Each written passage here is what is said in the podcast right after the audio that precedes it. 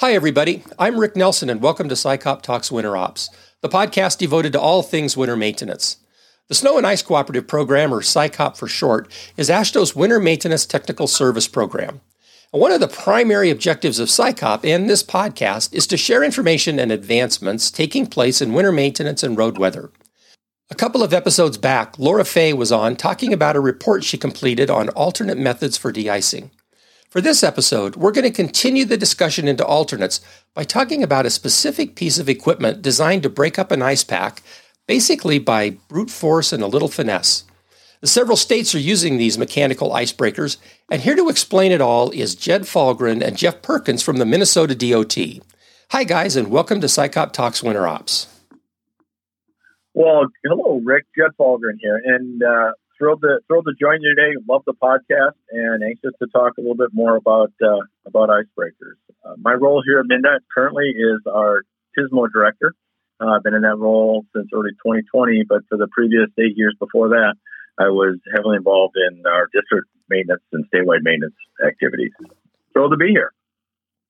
Hi, Rick. My name is Jeff Perkins. I'm uh, the operations manager for District 4 of uh, Minnesota DOT. We cover 12 counties in west central Minnesota, and it is a pleasure joining you today. Thanks for having us. Well, it's great. I, I know when it when it comes to winter maintenance and snow and ice, Minnesota's uh, uh, really up there. You you guys have got it dialed in. You've been dealing with it for a really really long time. We can count on winter appearing every year, and this year it seems to be a little bit earlier. Yeah, I know. We we were originally set to record this episode a, a week or so back, and uh, Mother Nature showed up early. she gets to decide when she's going to come. Yeah, that's right. So, talking about these, um, you know, alternates. Uh, using salt is a big deal, and and it's it's come under more and more scrutiny um, over the years, and and I think there's really kind of a trend for folks to try to find ways to deal with snow and ice that, that doesn't involve chemicals. What are some of the ways you guys use to, to get snow and ice off the road with, without the use of chemicals? Well, one of the things, Rick, when we talk about uh, you know putting our heavy metal to it, uh, we we are obviously our plows are equipped, equipped with a variety of different blades. Uh, the biggest tool that we've added uh, early on, or many years ago, uh, after a significant Halloween blizzard that hit Minnesota, was underbody plows uh, across um, much of our fleet. In fact, all of our fleet now. Uh, so that has been our a big push. But we're using motor graders. Uh, we'll be using uh, tow plows. Many of those things that we can get the snow off the roadway quicker and, and keep it scraped thin. but what we did find that when we get sometimes get behind or snow comes down quickly and we get compaction built up, uh, we needed something that we could count on. And uh, we looked, uh, the motor graders would work, but uh, the the icebreaker just seemed like a tool that made sense for us to explore and look into. Yeah. So so what exactly is an icebreaker? Well, it's just a large drum that rotates uh, on the front of our plows. It's at uh, about 1,400 teeth that and it just rides uh, with under its own weight. It mounts onto our plow or in the front of our plow the same way our standard snow plow does. So that means all of our 800 plow trucks can easily be equipped with an icebreaker. And it, as we drive down the road, somewhere between you know 20 and 30 miles per hour, it, uh, it does an amazing job of breaking up that compaction so subsequent operations can pull that material off of the highway. I know you guys have, have done a video, and, and, and I saw that uh, a while back. Uh, it, it really is impressive how, how it does it. So, how exactly does this drum work? It, it looks like it's almost like a sheep's foot roller, right? It's got little little knobs or exactly. on it. Yep, and, and, those those sharp points do a, a nice job, essentially, uh, of physically fracturing the ice. If, if it's cold enough, uh, and the, obviously, they work better colder the better, and when it will actually break up the ice. But we have found that even if it doesn't completely break up the ice sheet, we've found that uh, we can put a brine solution on top of that. Those holes act as a concent- an area to kind of add a concentrated amount of brine, and that will, with much less salt uh, than would no- normally re- be required to to melt that ice sheet, we can begin that breaking up process and and clear away clear away the roads much quicker. So, so how is this different than than a Scarifier blade? I, you know, it sounds like when when this drum gets done passing, it leaves a very textured, a very rough surface. Um, how is that different than Scarifier blades? You know, we've used Scarifier blades um, around the state. And one of the our big greatest concern about that scarifying blade is it takes an incredibly talented operator uh, to not create additional damage or additional damage to the roadway surface itself. Um, they can be a great tool, uh, but the icebreaker allows us to, and I would say in many cases, in some cases, it actually breaks up better than what our uh, motor grader blade, uh, what the scarifying blade can do. It covers the ground a little bit quicker, and uh, there's just a variety of reasons, and it's much more operator forgiving. Essentially, there's no uh, hydraulic down pressure where we're forcing the, the, the drum into the pavement. Uh, there's concern, and, and, and certainly Jeff is Jeff's group is participating in a study now to do a more thorough review of the damage. But in the in the years that we've been using them, we're not seeing anything that is uh, been able to, we've been able to see in the spring, and so that's probably the greatest advantage of, over a scarifying blade. So, how long how long have you had uh, these uh, icebreakers in the fleet? We purchased uh, three of them into our fleet in 2015, uh, late part of that that winter. Uh, did some testing that winter, and then the following winter. Those three were located geographically, you know, the northern part of our state, central part of our state, and southern Minnesota. And then we had good enough performance that we said at that point in time, let's expand it. So by uh, before the start of the winter in 2017, we added uh, we had, by then had added at least five, actually I think seven more, and right now we are up to 19 across the state as more and, and more districts incorporate this into their more daily routine uh, in fighting snow and ice. So, so Jeff, you say you're working on a study about damage. Um, you know, with a with a scarifier blade on a motor grader, you know, you can you can put some down pressure on on it. Um, I've seen, I guess, videos of of different icebreakers. Uh, it seems like they're always mounted on a on a loader, uh, but you've got them on a on the a replacement for the plow on the truck. Um, give us a little feedback. How how was all of that working? Why did you decide to to mount it on a loader instead or a snowplow instead of a loader? Um, how did how did that all come to be? Well, Rick, as, as Jed mentioned, the department purchased three of the rotary drum icebreakers about five years ago, uh, 2015. I think we first kind of learned about this from the Alaska DOT. They were using them quite extensively up there. And, and as we looked in and did some research, we thought, you know, this is really a tool that we want to look into. So the department made the initial purchase, and it, it didn't take us long in our district to figure out that this is this is really a tool that we need to use more of. About that same time, we had a research project that we had funded where we were we were awarded the, the funding to purchase a a motor graded motor, motor grader mounted scarifier. And we started running them side by side and, and, kind of doing some checking and figuring out it didn't take us long to determine that that, that rotary drum on the truck was was a whole lot easier to operate, as Jed mentioned earlier, than the, than the hydraulic scarifier on the motor grader.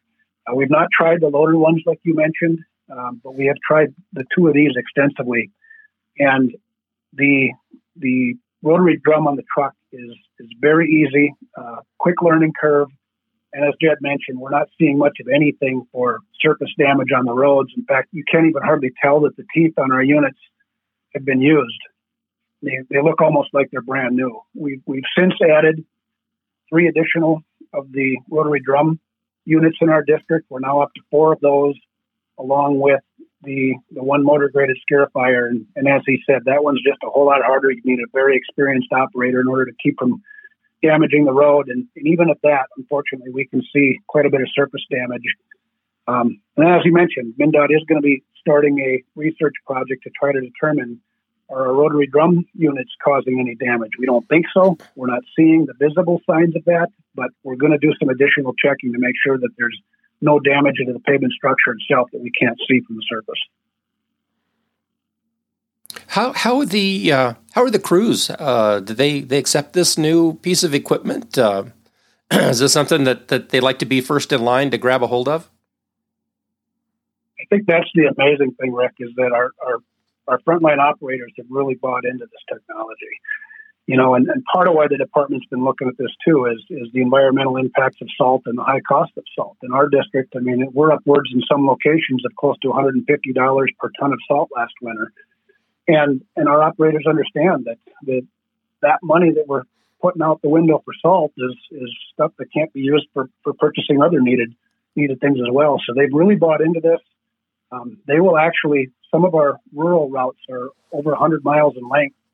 And as the snowfall starts to slow and they feel they can keep up with it without having to have their front plow on and simply using their, their underbody blade, they'll actually come back to the shop and they'll drop their front plow and they'll hook up a, a rotary drum icebreaker and they'll head out on their route and they'll they'll plow with the underbody and if they get to an area of compaction they'll drop the icebreaker and when they get to the end of the compaction they'll pick it up and they'll continue down the road and they'll drop it at the next spot and, you know when you've got 100 lane mile routes in some of those rural areas you're going to get compaction. There's just no way around it and, and they've they've really supported the fact that this is a good tool to help them do their jobs.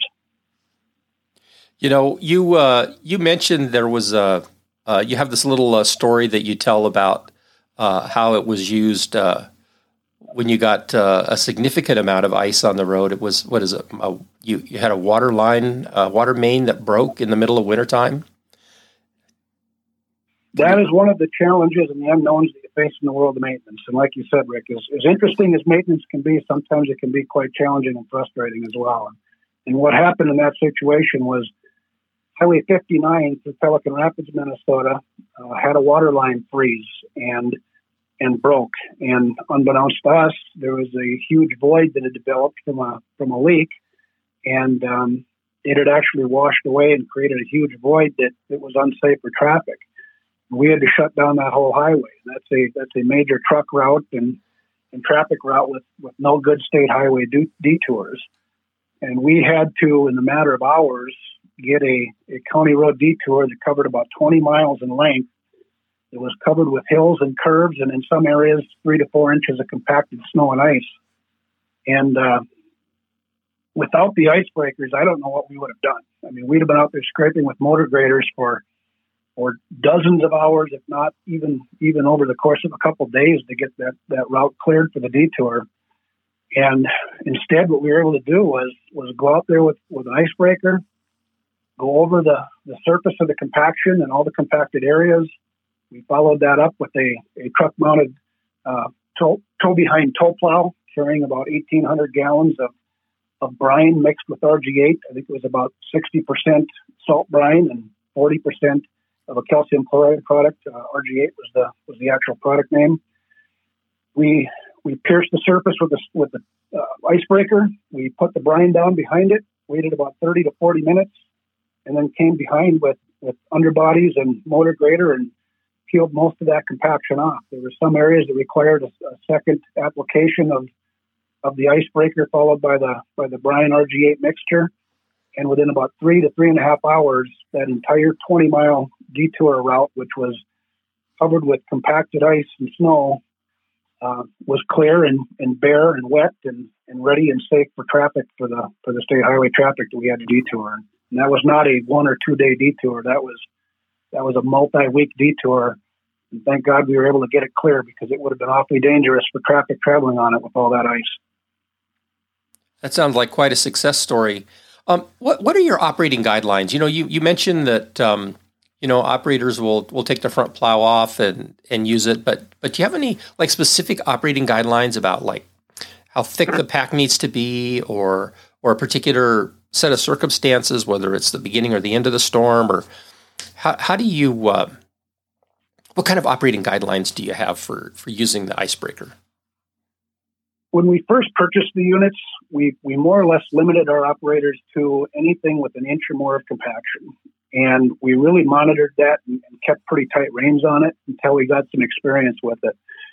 But it didn't take long for us to see that, that it was having tremendous results with, with very little, in fact, almost no visible scarring to the surface. So we, we very quickly started to decrease that compaction requirement and we dropped down to three quarters of an inch, and then we dropped to a half an inch, and, and now we're down at about a quarter of an inch. And, and in fact, we at this time we don't actually have any written guidance requiring when our operators can use it. We we feel that they're extremely well trained and qualified, and and uh, we've not seen any damage with that that quarter inch compaction. So we're letting them make those decisions, and they're doing a good job with it. Now, as I mentioned, we are going to be doing a, a research project where we'll have a consultant come on board and, and do some analysis to determine if is there some sub subsurface and is there any uh, pavement structure damage that we can't see from the top. But uh, at this time, we're not seeing anything. We'll, obviously we'll have to modify our practices if, if that project happens to show that there is something that's not visible. But we're really hopeful that, that we're not going to have any problems. We can continue with that quarter inch. Mm-hmm. What, what speed do they usually run at? Usually somewhere between 20, 25 miles an hour. Uh, if, if, possible, we'll, we'll even slow her down a little bit, but when they're traveling on, on those roadways, we don't like to go a whole lot slower than that because of the fact that you've got traffic coming up behind you at pretty good speeds, and, and then you get a safety impact as well. But you start getting too much faster than that, you start getting some bouncing of the of the icebreaker. But for the most part, twenty to thirty miles seems to be working quite well. Mm-hmm. Now, now I know Minnesota does a really good job of monitoring the amount of salt that you use. Have you seen the icebreaker have an impact on on the amount of salt that y'all are using? We we definitely have in our district. Yes, we and that's part of why we we purchased the, all the units that we've got. Like I mentioned, we were paying upwards of between 100 and 150 dollars per ton at almost all of our 17 truck stations across our district.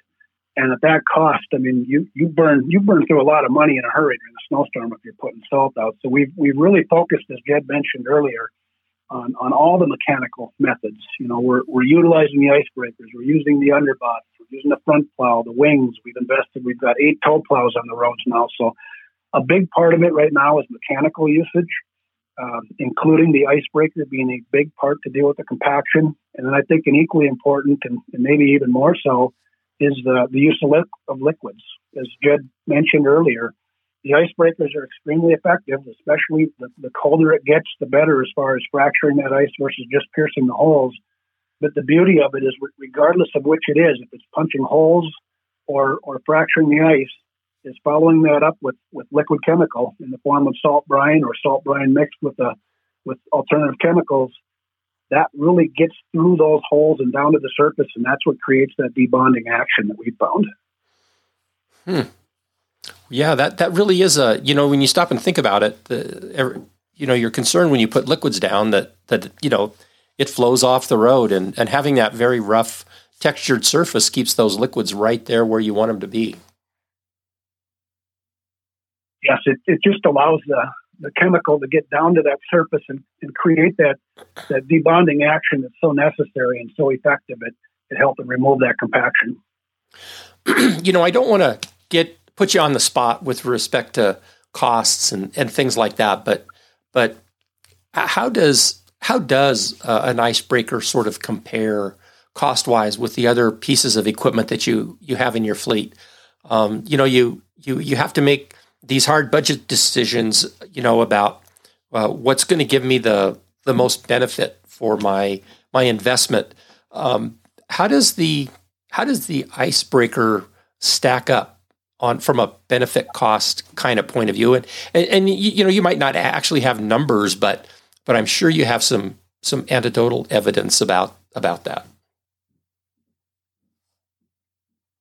Well, I'll start on that a little bit, Rick, and I'm sure Jed will have more to add too. You know, icebreakers, when we first started purchasing them, were, were around $35,000 per unit roughly.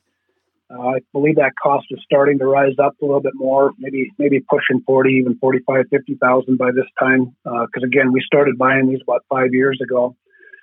The beauty, as he mentioned earlier, is that they're all standard as far as they fit all of our standard plows. We, we just remove the plow and, and hook up to the plow mount with the icebreaker. So it's a, it's a pretty easy swap over. So there's not a lot of additional labor cost involved to, to hook that thing up. Um, I don't really know of a lot of other tools to compare it to. You know, we, we could compare it to, say, a plow, for example. um, which is going to give you more coverage area, but that, that plow won't necessarily do much for, for the compaction as, as in the same way as an icebreaker. Uh, just for cost comparison, the plow with, with the hydraulic mounts and fittings you need to have on the truck, um, special sander in order to to uh, deploy chemical.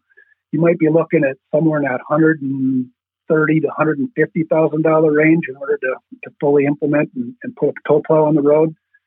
But as far as other other equipment, uh, you know, motor graders are typically used for, for removing compaction. You know, a motor grader, I don't even remember what the cost would be. I'm guessing maybe two hundred fifty thousand, somewhere in that ballpark. Jed, do you have any additional thoughts? You know, I, I think you, you kind of hit on one of the things that's been very important for us is to find that variety of tools.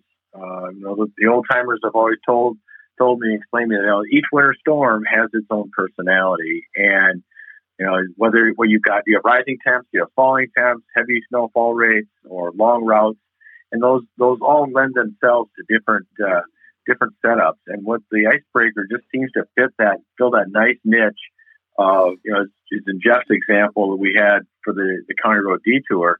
Um, you know, that was a road that for local traffic was probably fine, but it was now being asked to be a state highway, and uh, that that changes the circumstance. And what the icebreaker gives us is just a a, a tool that can can react very quickly. And you know, if you're saving money on on salt, that's huge. If you're saving money on time, and certainly from a traffic operations, if you're improving safety, um, at this point in time, we certainly feel that it, it is a cost effective and time effective tool for us to have in our fleet, and that will continue to grow. I think the other thing I'll throw out there too, Rick, is that there's there's really very little maintenance on these. You know, there's no engine that you need to deal with. There's there's no tires or anything. It's basically the drum with, with as Jed mentioned, about 1,400 teeth on it. And, and after after three, four, five years of use, we are we are not seeing much of anything for wear on those teeth. So the, the maintenance costs and the ownership costs on these are extremely low. Yeah, no. So no hydraulics. No, you just it's just like a regular steel plow. You just mount it up and away you go. That is correct. Awesome. Um, it sounds like you guys are pretty good proponents for this for this piece of technology. Is is there anything that you want to say about it uh, that that we haven't hit on?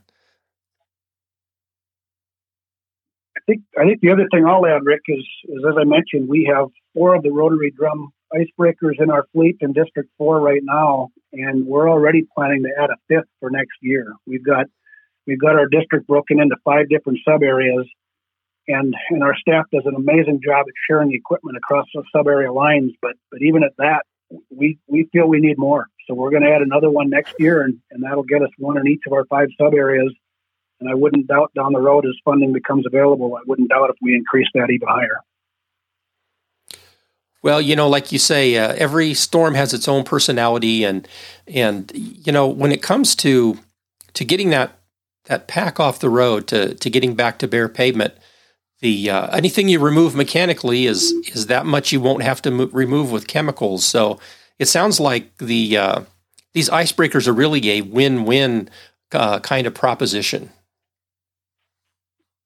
Absolutely, that's one of the things that's really drawn our attention to this. And you know, at, at, at MnDOT, you know, we, we pride ourselves on you know trying to look at what are the up and coming things, and there and there may be something at some point in time, you know, a few winters down the road that we say maybe we like better than the icebreaker. But at this point in time, it is a tool that you know all of the upsides we have experienced uh, from when we initially analyzed this, and the downside. When you when you talk about you know one potential downside, when you ask the the manufacturer, um, what does it cost when the drum wears out? You know, it's almost the cost of a, a new a new unit, and you think, wow, that'll be a problem. But when we start to experience that they are wearing out, uh, that that problem quickly gets set to the side. So when the upsides are up higher than you expected, and the downsides aren't happening, uh, you know you've got a solution that works.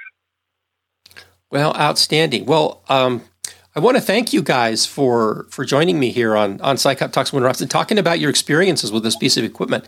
Um, it sounds like it, it's certainly something that that anybody that's dealing with uh, compacted snow and ice uh, maybe ought to maybe ought to take a look at. well, we would certainly encourage that, and, and certainly reaching out to anybody here at the department to to talk more about it. We're happy to happy to share uh, what we've learned. Yeah. So so what I'll do is I'll put your uh, your email addresses in our uh, show description. So if folks uh, want to reach out directly to you, uh, they can. And I'll also put uh, a link to the the video that I saw, so you so everybody can sort of see this icebreaker in action there at uh, the Minnesota DOT. And we'll keep uh, we'll keep our eyes on your uh, research and and all of that to to see if anything interesting pops out. Fantastic, Rick. Thank you so much. Appreciate the chance. Thanks, Rick. It was great talking with you today. Well, and thanks to you too for being on uh, SICOP Talks Winter Ops and, and sharing your experiences with this piece of equipment. I'm, I'm an avid listener um, and uh, appreciate the work you guys do. That's it's a it's a fantastic tool, and and I know that uh, there there are more people in Minnesota listening to it, and there'll be more, and and I appreciate the good work. Now, SICOP Talks Winter Ops is available on Apple Podcasts, Spotify, Google Podcasts, and pretty much all the podcast platforms to make it easy for you to access. Give us a like and subscribe so you'll never miss an episode. And of course, uh, you can still find all of our episodes on the SICOP website at sicop.transportation.org, along with other great winter maintenance resources. Now, as one of AASHTO's technical service programs, SICOP is possible because of the financial support from the DOTs who make an annual contribution of $4,000. It's those states who keep the lights on here at SICOP and episodes of SICOP Talks Winter Ops coming. If you're wondering if your state is a SICOP state or how to become one, just drop me an email and we can get it all sorted out. Thanks for listening in, and until next time, stay safe out there.